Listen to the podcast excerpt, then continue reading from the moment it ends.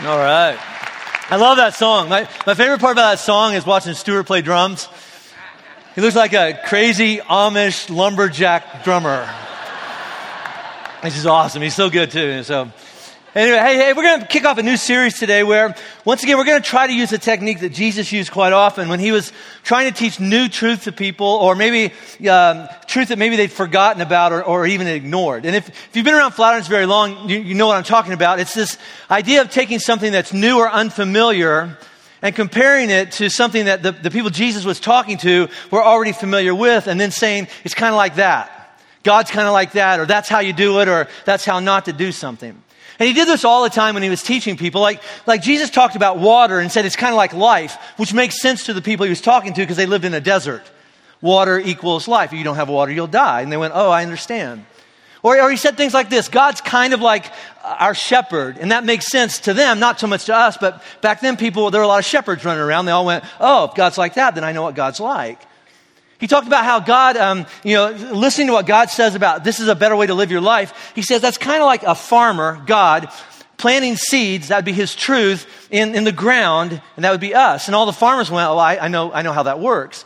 Sometimes the seed, you know, gets in and, and takes root and it grows and everything's great. Uh, sometimes it just bounces off the hard surface and doesn't do anything. Sometimes it gets in and it starts great, then the sun comes out and it, and it kind of fades away. So, yeah, I know what you're talking about, Jesus. It happens on my farm every day. So Jesus would compare things, you know, all, all, the time. So, so most of the time when Scott and I are up here trying to teach out of a, a book that's 2,000 years old that we believe has timeless truth in it, we try to do the same thing. We look around at our world and at our culture and try to find like illustrations and metaphors and songs and comparisons that kind of say the same thing that God's truth is still timeless. God's truth is still, you know, works today. It's alive today. Now, hold on to that. We're going to get back to that, that whole concept, all right? So a couple weeks ago, um, I, I, had my remote control. I love my remote control, all right? But um, I, I, had my remote control, and I'm flipping through all my channels on, on, my, on my cable, and I, and I realized that there were a lot of, I don't know, shows and programs and movies and documentaries about a month ago about the Titanic. Did anybody notice that? It's like every station, all right? Like, What's going on? So I turned one of them on, and within a few minutes, I understood why. April 15th was the 100 year anniversary of the sinking of what was then the, the, the largest, greatest, fastest, fanciest, fanciest ship that had ever been built. The whole world was talking about it. But if you could have gone back to that dock before the Titanic, you know, took off, um, the, the, the, probably the, the most common description that you would, heard, you would have heard about the Titanic was that it's virtually unsinkable. There's nothing that will ever sink this thing. Nobody, especially the company that built this great ship, nor the passengers who paid like a, a, small fortune for a ticket on her maiden voyage, could, could imagine or visualize anything, any circumstance where something so big and powerful and beautiful as the Titanic, Titanic could ever encounter or, or, or anything that could cause her any damage, let alone destroy her. As a matter of fact, the reason they, they called her that is Titanic actually means this great size, enormous strength and power and influence. This thing will be here forever. She's so strong. But, but most of you know the story. Um, the Titanic's first and only voyage just lasted three days. And for the last 100 years and counting, she's been sitting almost two and a half miles down on the bottom of the ocean after hitting an iceberg in the North Atlantic. And, and the, greatest ship in the world sank in three hours and took with her 1,600 of her passengers who trusted her to get, her, to get them to their destination, New York City. And now when we think about the Titanic, we, we think of words like this. She, it was a disaster. It was a tragedy. And now the Titanic is nothing more than a graveyard. Now, hold on to that. We'll get back to that. Okay, so six and a half years ago, um, I moved out here to Colorado to become the, the, lead pastor at Flatirons. And one of the decisions that, that we made early on is that at least once a year, we'd take a time out from everything else we're teaching, and, and we would do what, what usually we just call around here our, our value series. And by values, here's what I mean is what are the key truths and concepts that drive everything we do? And not just what we do around here at Flatirons, but, but how we do it. Because everything changes, right? The world changes, life changes, people change, pastors come and go, buildings change. We you know, changed buildings in the last year. Everything changes, but what must never change? What's like the most important things that even if everything else changes, we have to hold on to them because if we ever let go of them, um, even if things gone, have gone great so far, um, it can all fall apart. As a matter of fact, when we moved in here, the first series we did is we don't want our building to change us, so we, we did a series called So Far So Good, but we can still screw it up, right? So early on, we sat down and, and we landed on six values that drive every answer to almost every question that could come our way about now why do we do that and why don't we do that and why do we do it that way and why do we do it so loud and what, whatever that is okay? And, and so um, every year we do this series for a couple reasons really three reasons primary reasons why we do this every year in the past is the seventh one we've done and, and why we'll always do this every year. Three reasons. The first one is this um, all, all organizations all, all people really if we don't pay attention we drift we drift off course, and usually we drift in a bad direction, usually a really weird direction. We don't try to get weird, we just do, right? That's just, just true. I mean, I do that in my own life, don't you? I do it in my marriage, in my budget, in my health and fitness. I mean, I, I don't try to let myself go. Did you? Right? I mean, you get out of bed one day and you walk over and you get on the scale and look down and you can't see your feet. And you're like, what? What happened? Right? Or, or, or you get your credit card statement and it's over the, you know, over the limit. Or, or you get out of bed and your wife's not speaking to you and you're like, well, when did that happen? And the answer is probably not all at once. It, it, took a while to get there. And it's the same thing with church. See, nobody's quite sure when or where, you know, it all got started, but one day, this is some of our stories, you looked around and you realized my church is really weird. It does really stupid stuff. Why did they do that? And it doesn't look anything like Jesus had in mind when he had an idea called his church. So, the, the first purpose of, of our yearly value series is this we realize we aren't perfect. And left to our own, if we don't pay attention, we can, we can blow this up. We can jack the whole thing up. So every, every year we carve out six weeks and go back and remind ourselves, oh, yeah, that's who we are. And this is what Jesus wants us to do. So that's the first reason, all right? There's the second purpose of this series is for those of you who are, who are pretty new to Flatirons. And what I mean by that is one out of three of you didn't go to church here a year ago. That's just crazy. All right. So one, two, three. You're new. One, two, right? right? That's just the way it works. So like a third of you never were across the street in the in that strip mall over there, and and, and you're probably maybe maybe you're here maybe for the first or second time or since Easter, whatever that, that is, and you're sitting there going, what kind of church is this? All right. Or or some of you are like, I, I didn't even know this was church. I got caught in traffic. I was looking for Walmart. Last time I was a Walmart, and where's the tires? That's all I want, you know, and. Um, so you're trying to figure out where you are, and that, that's great. Over, over the next several weeks, I, hope you get an answer to that about who we are and what we do and why we do it and where, where we want to go as a church. I, have to tell you up front, is I, I got to tell you, because I want to save you some time and me some time, uh, what we're not looking for. All right? If you're here and you're going, you know, I'm new to Flatirons, but I don't like the way you guys do this. And in my old church, we did it this way. Why don't you do it your, that way? To it, my response is this that's great. It's not right or wrong. But, but if it worked so great at your last church, why aren't you still there? Right? And if, and if, if you miss that, and it's, again, it's not a right or wrong thing, but if, you, if that's what you want, go, go back there. They miss you. All right, so go in peace. All right, so um, and, and I, am not I'm not being arrogant. I'm not trying to put off the put off the vibe that you know we have it all figured out. We're not open to any new ideas. We don't have it all figured out, and we are open to a lot of new ideas. But we know who we are. And we know that we're not like a lot of other churches, and we're okay with that. We really are. And if you don't like us, that's all right. There are lots of great churches in the Denver area. You know, there are. So you know, we're open to just about anything, uh, pretty much everything, except letting go of our values. So in the next you know, few weeks, if, if, you're sitting here and your response is, I don't like that. I, I, don't, I, don't, I don't like those values. I like three of them. The other three I don't, I don't like. And I want them to change their values. I have to tell you up front, all right? You're in the wrong place. You're in the wrong place, and I, this is the wrong church for you, and I would strongly encourage you to find a different church. A church that you uh, can agree with, and a church that you can worship God in, and, and that you can jump in and serve for a couple reasons. All right, uh, really, again, I'm not trying to be mean here, but, but you need to find a church that you can really partner with, and because uh, we don't have membership here. I get that asked all the time. I don't know what that means, you know. It's like, like, do you have to sign a pa- piece of paper and should my last church send a letter going, we give him to you? Whatever that is. I don't know how it works, but here's how we do it around here is that if you agree with our values, then, then jump in and partner with us and find a place to serve and get involved and let's do this together. But if you don't agree, I don't, I don't like this church, I don't like the way you do that, but you plan on sticking around, but being divisive and, and, and critical, without helping, then the Bible would describe you, and really I'm just talking to Christians here, but the Bible would say if you're going to stick around, Jesus says you're kind of like, we're a body, but you're like an infected part, like a toxic part. And if you stick around, you're going to make all of us kind of sick, all right? So uh, that's what Jesus said. So email him if that offends you. But um,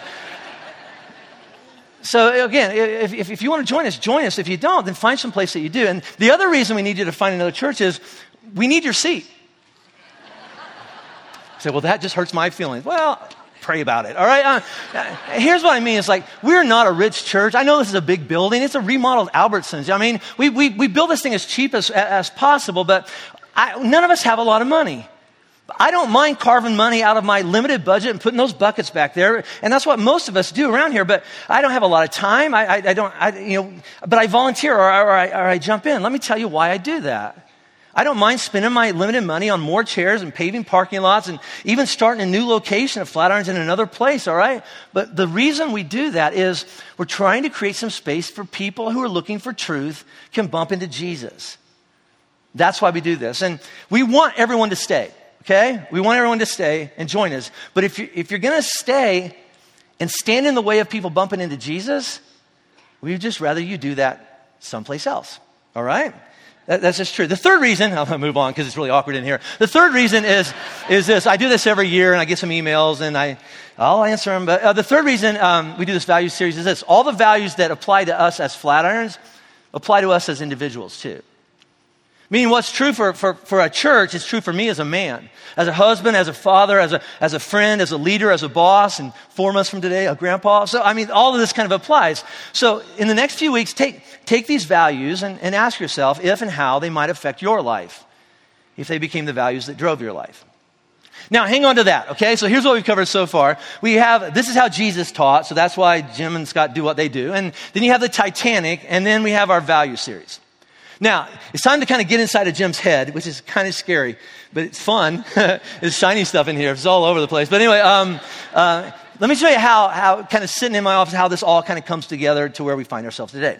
Uh, a few weeks ago, Scott uh, sent me a quote from a book. And I got to be honest with you, Scott reads a lot of books, all right? I, I don't. I just don't. Well, I do. I do. But Scott, Scott reads books about like God and Jesus and church leadership and stuff like that. And I, and I read books like about guns and, and like Navy SEALs and Army snipers and stuff, which means two things, all right? It means that Scott's smarter than me. But it also means that when the world ends, Scott will be in my basement.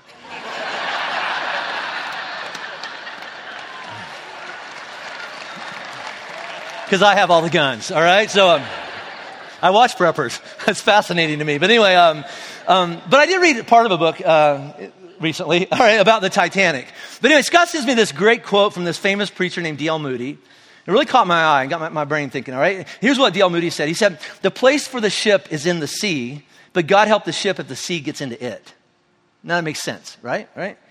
But what really kind of made me kind of go, ah, is if you switch a few words or replace a few words, the application takes on a whole new meaning, at least for us. Look, look at this, just switch this out. The place for the church is in the world, but God help the church if the world gets into it. Right? That just makes sense. Meaning, Jesus was really clear why he came and why he had this idea called church. He said, Here's what my church is going to be about. I want to show the world what God is like, that He doesn't hate people, that He actually loves us, to show the world that God has a, a better plan for your life than what the world is trying to sell you. To say, I know you've messed up your life, but I'll pay for your sins and mistakes and make it possible for you to get a second chance and live reconnected back to God. Not just after your funeral, but like, like this afternoon for, from now on. Bottom line, the message of Jesus and the message of His church is God still loves us and everybody gets another chance. Right? See, when Jesus here, was here, he, he, he, made, he said several things about his church. He made it really, really clear. we've covered some of these over the, you know, since Easter, but he told his followers, his community, I want you to leave rooms like this and go, go all over the place, go all over the planet. I want you to take my message of truth, and this is what love looks like, and I want you to teach it, and I want you to live it out, especially in places in the world that don't know I love them and don't know what it looks like to follow me. I want you to go and do that. He said, I want you to just teach the stuff that I taught you. If I didn't talk to you about it, then don't teach that. But, but, but teach whatever I taught you and kind of has clicked in your head and heart, that I want you to go teach other people. And then Jesus says he will do something that only he can do in their hearts. He will do that. And, and, and, Jesus and that person, in their own time, will work out their stuff. And when that time comes, Jesus says they'll put their trust in me. But that's between me and them. But then he looks back at, at, his church, and I'm not just talking flat, I'm talking about his church all over the world, and says, No, listen, when they put their trust in me, here's what I want you to do. I want you to baptize them into my name. That's what we did last weekend in here. 717 people kind of made a kind of decision, I, am with Jesus in, in my life. And Jesus says, But, but don't stop there. It's don't, it's don't dunk them and dump them. That's not it. That's what a lot of churches do. I want you to keep on going together. You know, I want you to keep on living together. And, and when, when, when you make a mistake, not if, but when you make mistakes and, and life gets really tough, I want you to help each other and encourage one another until I return. And I promise, by the way, I will return. Now, folks, that's not complicated. Church was never supposed to be complicated, but over the last couple thousand years, it's just gotten weird. See, he never told us to teach stuff that we don't know. The, you know he, didn't, he, told us, he didn't say, I want you to answer questions even though you don't know the answer to them. A lot of people try to do that. It just doesn't work. We're never told to try to replace Jesus in somebody's life and be Jesus to somebody or try to be his Holy Spirit in their heart. A lot of people have that confused. I'm going to convert you. I'm going to fix you. I'm going to change you. It's not your job. That's between God and them. All he's told his church to do is just go and give an answer and explanation for what and why you believe in me. And do your best with Jesus in you to, to live out what you say you believe, and then link arms with one another. And if somebody makes a mistake, don't beat them up. This should be the one place on earth where we don't shoot our wounded, where we don't throw stones. What I found if you throw stones at people, they just ricochet back and hit you. So we just don't want to be that place, all right? See, Jesus came to change the whole world by changing us individually, right? He didn't come to be changed. He didn't come to be voted most popular, all right? He, he never came to be politically correct. He also didn't come to be mean to people, hateful to people, judgmental, or destructive of people. Let me think about it. Jesus taught stuff like this Hey, be nice to each other, be kind to one another, compassionate, and forgive one another. Jesus taught things like this God so loved the world that he sent me. And the next verse says this And I didn't come to judge or condemn you. I could, and I'm qualified to. I actually came to save you. Jesus says there's a thief, he's talking about Satan, who comes to steal and kill and destroy everything and everyone important in your life. He says, But I have come that you might have life and have it to the full, a better life. The other thing Jesus said about his church, all right, is, and we looked at this a few weeks ago, he said, nothing's going to stop my church. Death won't stop my church. Persecution won't stop my church. Governments can pass laws. They can have wars. Nothing that Satan or the world could ever come up with will ever be able to stop my church from growing and moving forward and, and being the primary instrument that Jesus says he's going to use to introduce people to himself that don't know him and, and, and grow up and use people that do know him. Now, we're going to tie all this together and you're going to go, oh, now I know what he's talking about. Here we go. Think about this. People used to say, nothing will ever sink the Titanic. But it sank. It's not here anymore. And Jesus said nothing would ever be able to stop or sink his church, which I believe, you know, because he said it. And I, and I believe it on a big worldwide basis. But let's just be honest look around. Every day I see churches all over Denver, all over Colorado, all over our country, all over the world falling apart and sinking and taking a lot of people down with them. Don't you?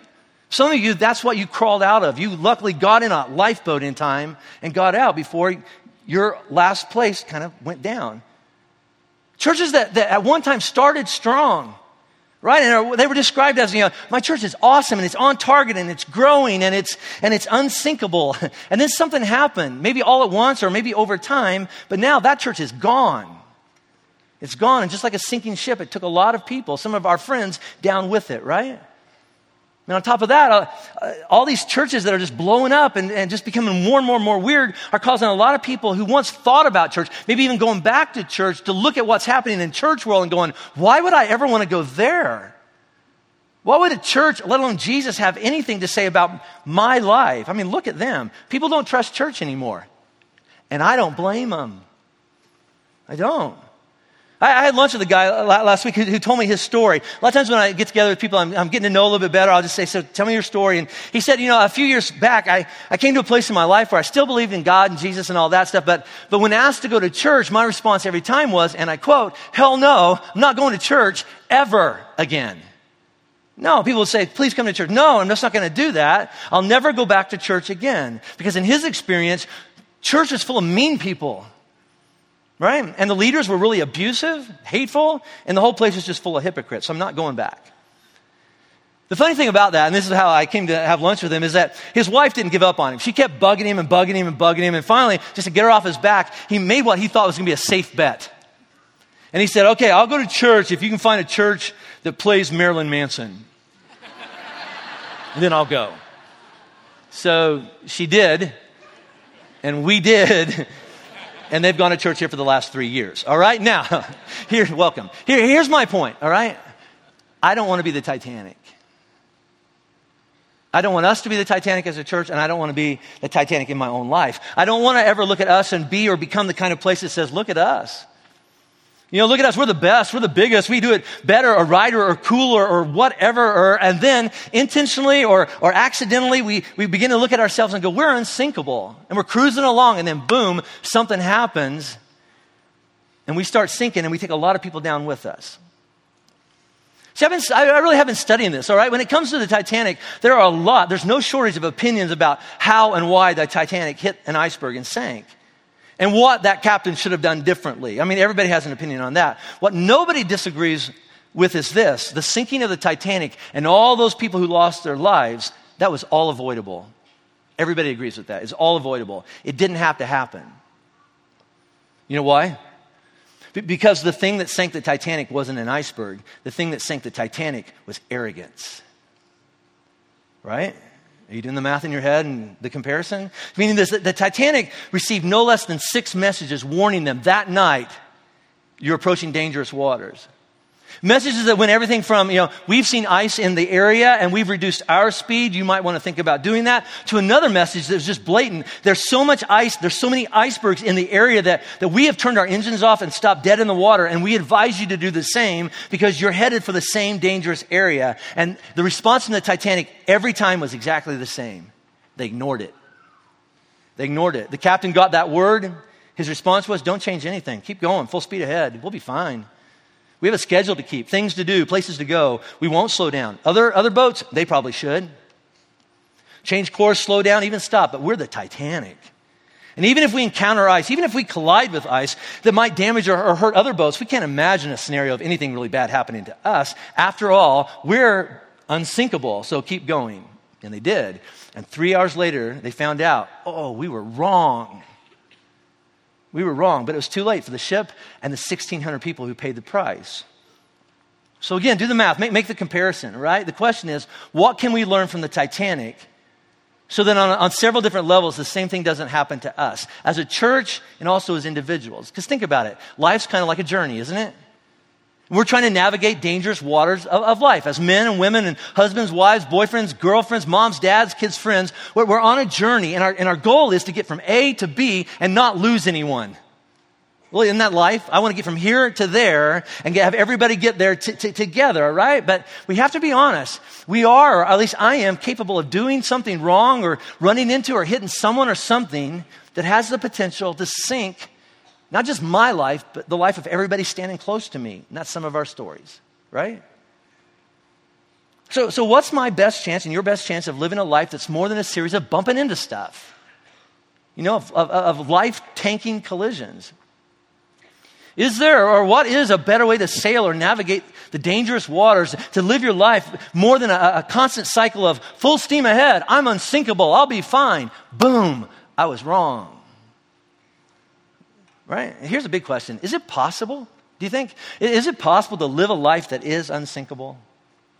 Think that's possible? Because, because Jesus would, if he was here, he'd be like, yes, yeah, absolutely. A better life, an abundant life, an unsinkable life. Jesus would say it's more than possible. He says, if you'll hold on to me, I promise you, I'll, I'll make sure you have it. I promise you can have a better, unsinkable life. So let's go back like we always do, and let's start with Jesus. If he was here, we could ask him, So, Jesus, how did you run your life? How did you navigate the decisions that you had to face? If Jesus was here, what would he say is, is the first most important value that a person must hold on to if they have any hope of getting from where they are to where they say they want to, want to be? Jesus says, a, a better life. And people ask Jesus questions like that all the time. Who do you think you are? Why do you do that? Everybody else does this, but you don't do that. Why? And, and here's how he answered those questions. Look at John chapter 5. This is Jesus. He said, he gave him this answer. You want to know why I do what I do? All right, here it is. I tell you the truth. The Son, talking about himself, the Son can do nothing by himself. He can do only what he sees his Father doing because whatever the Father does, the Son also does. Now that sounds kind of Bible-ish, so let me put it in Jim language. That's how I roll. All right, so anyway, so, so Jesus said this. He, you want to know the truth? Here it is, right? Here's how I run my life. I can't or I don't, I don't do anything by myself. I don't, do, I don't do anything in isolation from my Father, God. You want to know how I make decisions? I only do what I know my Father is telling me to do. That's all I do. And later in that same chapter, down in verse 30, he says this by myself or on my own, or you know, based on my gut feeling or based on my emotions or my opinions about something, by myself, I can do nothing. I judge, I make my decisions about right and wrong, go right and left, whatever that is. I judge only as I hear from God, and my judgment is just. My decisions are right. For, for I seek, or I'm trying, not to please myself, but, but Him, God, who sent me. You want to know why I make decisions, why I do that and don't do that? It's because I know that's what God's telling me to do. I know it'd be foolish to try to make everybody happy. I know everybody in my life, everybody in my family, everybody in my neighborhood is, is going to look at me and go, that's not logical. And I don't think you ought to do it that way. That's fine. But I know that's what God's telling me to do. Uh, another time, Jesus taught this is, this is kind of like what living your life looks like. It's kind of like building a house. And I, I, learned this story when I was in Sunday school as a song. So sing along if you know the song. But he said it's kind of like building a house. And he says, Therefore, everyone who hears these words of mine and puts them into practice, that'd be the underlined part, is like a wise man who built his house on the rock. The rains came down and the, the sorry, the streams rose. Sorry, that's free, no extra charge. And the winds blew and beat against that house. Yet it did not fall because it had its foundation on the rock. But everyone who hears these words of mine and does not put them into practice is like a foolish man who built his house on sand. The rain, the same rain came down, the streams rose, and the winds blew and beat against that house, and it fell with a great crash. According to Jesus, it's not just enough to agree with him. It's not even enough to come in rooms like this, and as Scott or I say stuff like, Jesus said this, and you look back at me and go, hmm, that's probably true. You, you, you should probably do that, right? It's not enough to, to agree with Jesus. No, see, agreeing with Jesus, even believing all the right stuff, you got to hear this in context. It doesn't change anything. Right? No, you have to hear and believe, and then you have to put it into practice. You have to, like house building, you have to adjust your house building to what you say you believe about house building. That's the difference between a house surviving a storm and a great crash, or in Titanic terms, sailing or sinking. So, the obvious place that Jesus applied this to his own life, he's not just telling us what to do, but it was probably the night that he was arrested. We talked about this back at Easter. Jesus is in a garden, and maybe he can hear or see the soldiers coming up the path with their torches to arrest him. And, and this is a, uh, I gotta be honest with you, this is a scene about Jesus. I don't like to think about Jesus this way. I, I, just don't. I mean, it's like, ah, I don't, know, that, I don't know if I like that. Look at this, all right? So he's in the garden. Here come the guards. Going a little further, he, Jesus, fell with his face to the ground and prayed. I, I don't like to think of Jesus on the ground. I like him on a mountain. Da, da, da. I like that kind of Jesus, you know, hovering or walking on water, like stop, you know, all that kind of. I don't like him with his face in, in a garden in the dirt. I, I don't like it. But here's what he does while he's on the ground. He prayed, My Father, if it's possible, Take this cup, and maybe he pointed to the soldiers, may this cup be taken from me, yet not as I will, but as you will. In other words, hey, Father, I know what's about to happen. I know what they're going to do to me when they get here. It's going to be really, really, really, really, really hard and really, really, really, really, really painful. I also know what it's going to accomplish them, you know, nailing me to that cross tomorrow is going to take away the sins of all people and it's going to reconnect them back to you. I get that totally. But, but how, how if it's possible and there's another way to actually accomplish what you want to accomplish, could, could we talk about that? You know, is there a way to connect people back to you that doesn't involve me being butchered on a cross and all the flesh ripped off my back? Is there a way to kind of go and still accomplish what you want to accomplish? If so, could we do that? But it's not about what I feel or what I want or what I will. It's about what do you want? What do you will? And then apparently those, those guys that were in the garden with him, they, they, they remembered this or they, they, they, they heard this prayer. But uh, we've been looking at this uh, ever since Easter, the, the acts of the very first Christians. They were put in really hard situations. They were, they were, they were hauled in front of judges and kings and, and all these you know, rulers and said, you need to shut up about Jesus. And they had to make a decision. Am I gonna, am I gonna take the, you know, do the right thing or am I gonna take the easy way out and kind of cop out and do what they tell me to do? And over and over in, in, really tough decisions, you find them saying stuff like this. Look at Acts chapter 4. Peter and John replied, Judge for yourself whether it's right in God's sight to obey you rather than God. In other words, we're going to keep on doing what God told us, not what you're telling us to do. Acts chapter 5, Peter and the other apostles replied, We must obey God rather than men. We have to obey God rather than you. We're going to obey God. I know my mom wants me to do this, and my whole family group wants me to do this, and my boss at work wants me to do this, my coach wants me to do this, my parents want me to do this, my, my whole family thinks I ought to do this. I'm going to obey God rather than all of them. And we can keep on going over and over and over, but these first followers of Jesus wrote this down over and over in the Bible. You have to hear the truth and you have to believe the truth, but the truth is, even the devil believes the same stuff we believe. The, the difference is between standing and falling if you're a house, or sailing and sinking if you're the Titanic, and living and dying if you're us, is this are you willing to believe the truth and then adjust your life to it? That's true, and my life's over here. It doesn't really make a difference unless I'm willing to alter my course over to what Jesus said was true. He says that's the only way to live and not sink. So around here, we just call it our first value, all right? It's got two words if you want to write, write this down, all right? Biblical authority. Biblical authority, which means this. We, we, believe that the Bible is God's word. We do. I know that sounds weird to some of us, you know, but we believe that the Bible is God's word and describes a better way to live. If we're willing to put ourselves under its authority and adjust our lives to what it says is true and better. We, we really believe that. That's what we're running after. Now, we don't worship this book. We worship the God that stands behind this book. We worship the God described in this book. I, am not saying I think every comma and period is in the right place. I'm not smart enough to figure all that out. We're, we're not saying that we understand everything in the Bible. And I've made it clear there's stuff in the Bible I don't even like, especially forgiveness issues. I mean, some of them I do, like God forgives us. That's awesome. Me having to forgive some of you, I don't really like that part. All right? Because I know some of you. But, right? I wish that wasn't in there, but it is.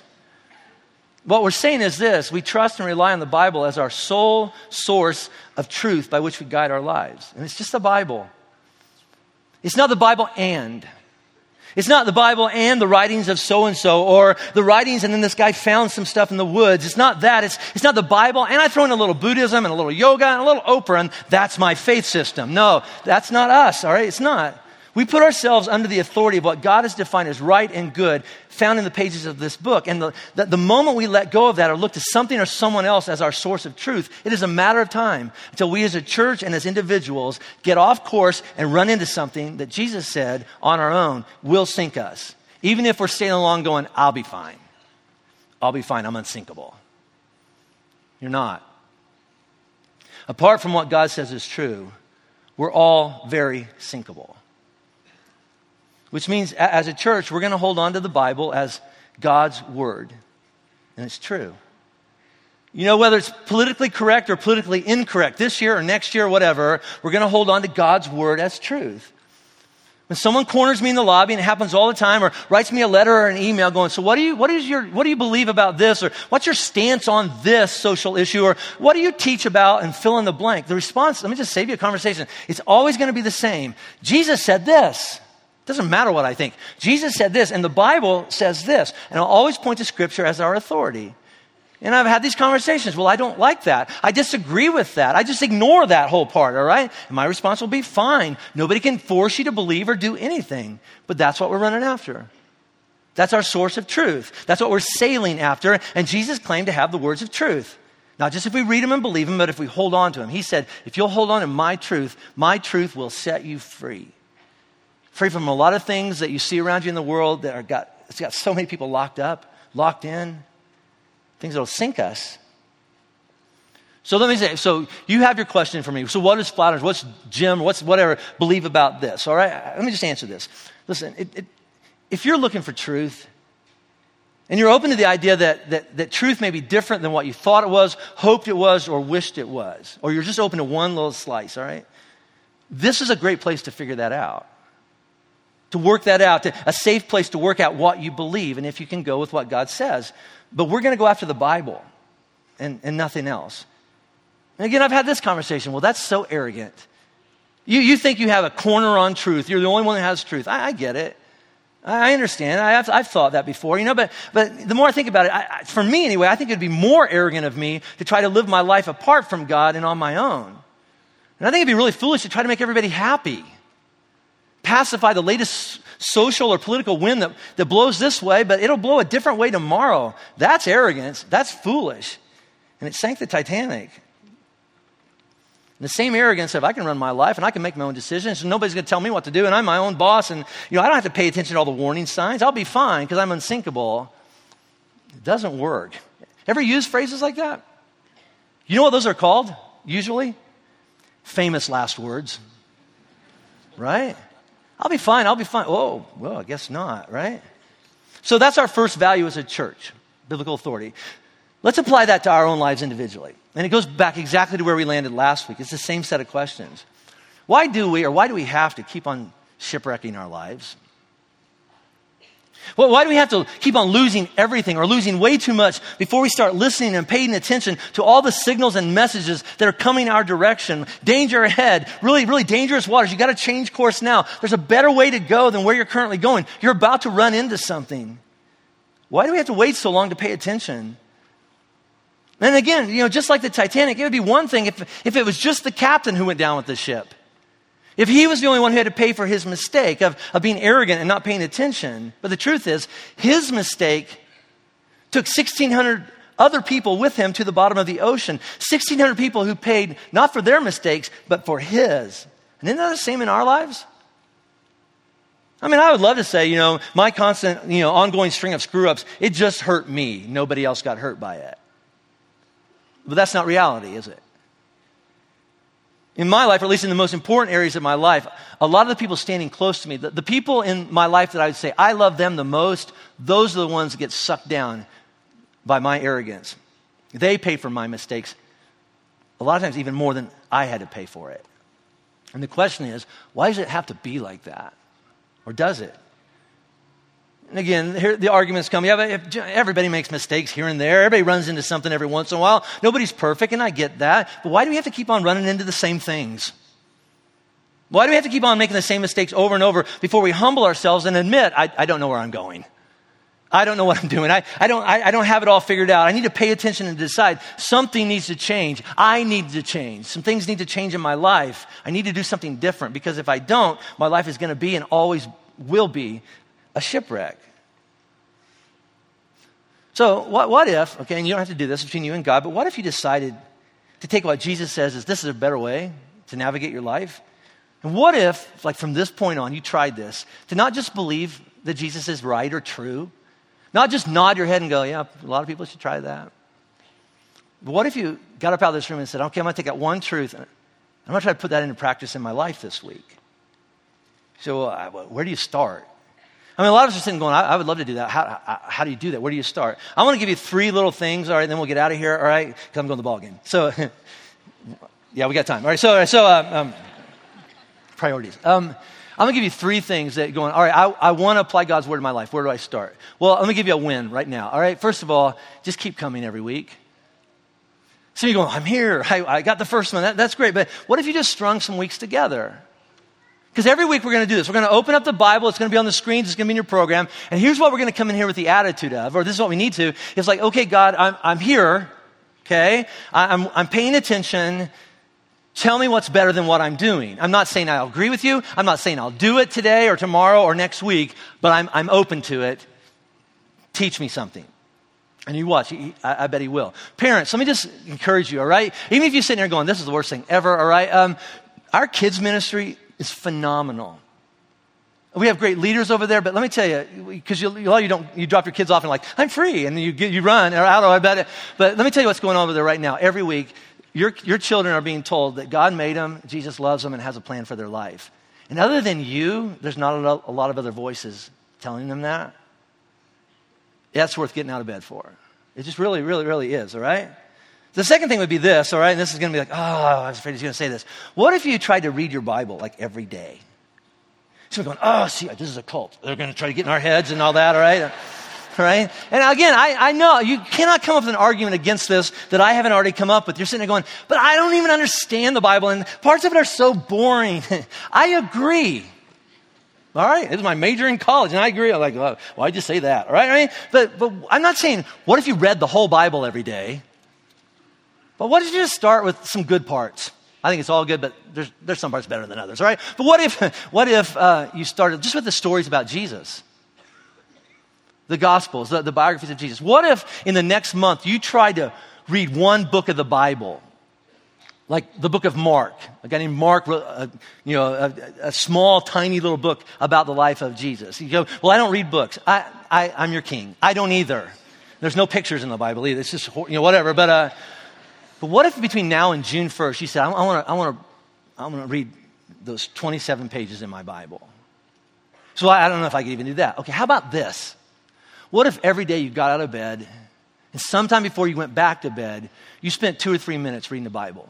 And I'm not really in favor of this, but, but it's, it's a baby step. All right, so what if you just open your Bible, you know, and go, all right, so, all right, so and then okay, I read it. All right, and then you go, go to work, all right? And, and, and, just try to do that. And hopefully you don't land on Judas hung himself, or that, that would be bad. Don't, don't do that. Uh, but, uh, but I, I, just think God's smart enough that if you just, you know, open it and spend two minutes every day and go, all right, I have compassion for people. That's what it says. That's what I open to.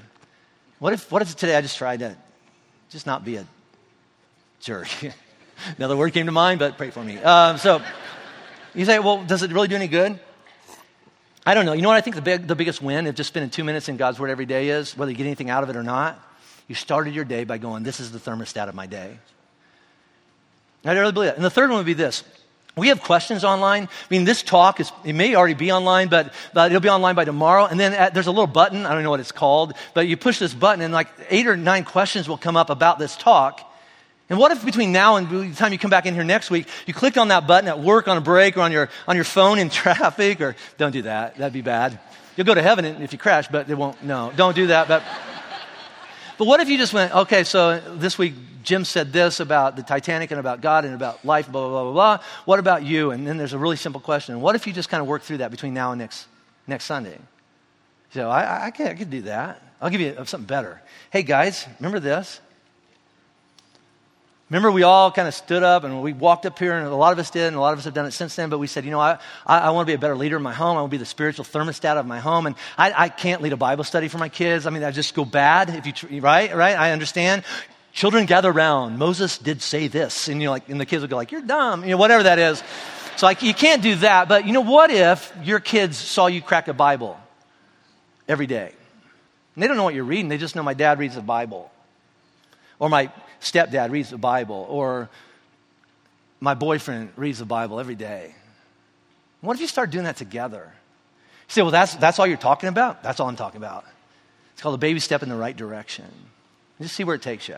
All right? I, am done. We're going to keep on going with five more values starting, starting next week and, and, encourage you to come back. We're going to sing two songs and then we're going to get out of here and go watch the Rockies and, uh, um, or the Nuggets or whatever. Yeah, praise the Lord. Uh, so, uh, yeah, uh, they need prayer, both teams. Okay, so uh, let's stand up. I'm going to pray. We'll sing two songs and get out of here. I hope you come back. All right, grab a Bible, free Bibles in the back, and you go, Well, I'll be embarrassed to pick up a Bible. Well, just tell people you gave yours away. oh, you're spiritual. Have another. But anyway, so let me pray. God, I love you so much. I thank you for a place, a community we can come in and, and not just laugh at ourselves, but be honest with ourselves and look in the mirror and go, You know, the Titanic kind of looks like me.